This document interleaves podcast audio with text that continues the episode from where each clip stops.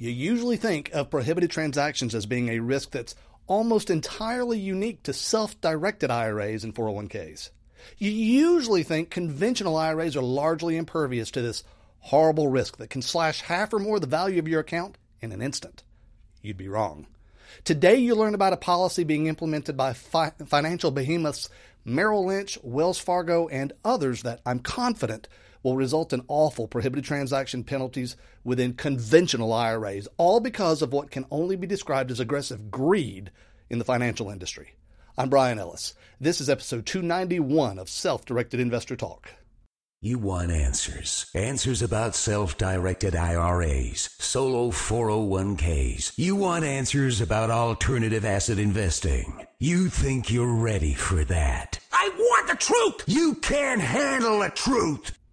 Hello, Self-Directed Investor Nation. Welcome to the show of record for savvy, self-directed investors like you, where in each episode, I help you to find, understand, and profit from exceptional alternative investment opportunities. Okay, folks, you know how it goes. Whenever someone in your family has a new opportunity, the first thing they do is call you. Maybe maybe they're starting a new business. Maybe they've signed up with a network marketing company, or maybe they become a stockbroker or a financial advisor, and they want you to transfer your accounts to them. Hey, all good things. Family should support family. I'm totally in favor. But is it really a favor if doing so could actually cost you in the form of huge penalties against your retirement account?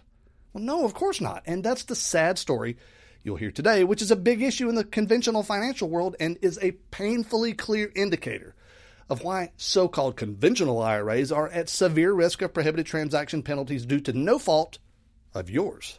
But first, to join in the discussion for episode number two ninety-one of the S D I Talk, you can give us a call at eight three three S D I Talk or email me at feedback at S D I talk dot com, or visit today's show page at S D I talk dot com slash two ninety-one to participate in the discussion. So here's the whole deal in just a few seconds. The law describes a few things as prohibited transactions for your I R A. These prohibited transactions can result in huge fines for your account, and I mean it can be ugly and life-changing even.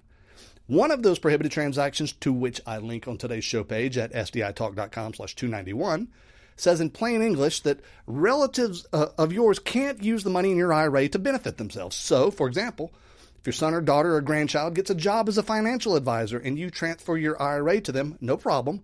But the moment they get paid for managing your I R A, well then, you could have a serious problem.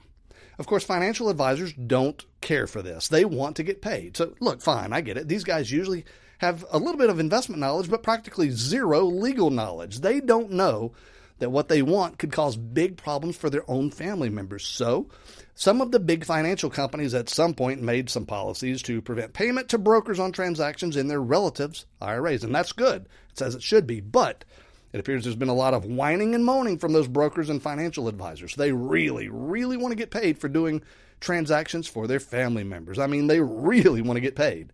So, Merrill and Wells, what do they do? Well, they're jumping from the pan straight to the fire, according to Tim Berry, a top I R A attorney. Specifically to address this issue, they're agreeing to let their employees be paid for family members' I R A transactions with one caveat. The money for those payments must come from a non-I R A account. In other words, commissions for transactions in an I R A must be paid from some source other than the I R A itself. Um, nope. I'm confident that won't pass legal muster on a number of levels and, levels, and one is that there's a clear benefit to the disqualified person, the family member. Another is that essentially the expenses of the I R A are being paid by non-I R A funds, which will, I suspect, be categorized as additional and potentially unauthorized contributions.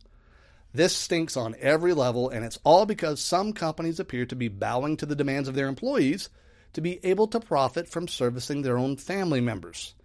Gee whiz. But at the end of the day, as I said, where this ends up is simple. The brokers and financial advisors make their commissions while their family members, that's potentially you, run a huge risk of being hit for massive prohibited transaction penalties. And that, my friends, is just another example of precisely why you cannot, you must not view conventional stock market investments in your I R A as inherently safe, because the news of the day proves that just isn't true. Folks, if you haven't signed up for the Self-Directed Investor Email Hotline, it's time to do that right now. It's totally free, and frankly, it's where you get the news that actually matters to self-directed investors, not the fluff you get from so many of the financial companies whose motivation is primarily to drain you of your hard-earned money. To sign up now at absolutely no cost, go to S D I talk dot com and click on the big red subscribe button in the top part of the page. And be sure to stay tuned to this show. After a week of business travel, I am back in the saddle, and boy, I have some fascinating things to tell you about. So my friends, invest wisely today and live well forever. That's all for now, but your training is far from over. Go right now to self directed dot org slash freedom to download your complimentary guide that shows how to break your investment capital free from Wall Street's corruption and Washington's propaganda.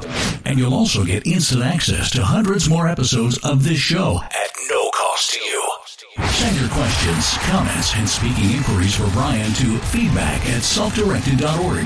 And don't even think about relying on what you've just heard as legal or professional advice, because it's not that, and you know it. Copyright twenty seventeen S D I I P Trust, all rights reserved.